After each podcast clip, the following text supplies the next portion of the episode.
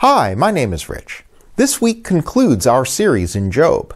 The story ends with Job repenting of his hubris and God restoring his fortunes. However, it says this happened when Job prayed for his friends.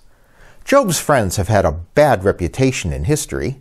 It's true that they give Job terrible advice. Job himself says that they are miserable comforters, and they are. But they had gone to console Job.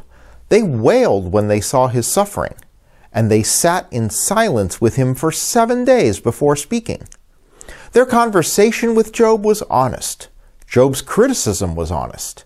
They were really an intimately trusting team. Author and professor Brene Brown says that relational trust is the stacking and layering of small moments and reciprocal vulnerability over time. Over time, the trust we develop allows us to share things that might feel risky. But that's what makes us stronger together. We can admit mistakes, exchange critique, and you can't do that with people overnight. You need to work on these relationships. It takes time.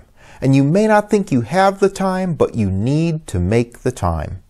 Because facing the future is not something we can effectively do alone. We're actually more likely to accomplish great things when we're working as a team with people we trust. Who's on your team?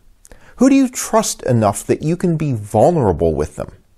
They are the ones who will walk with you into whatever God has in store. We'll see you on Sunday.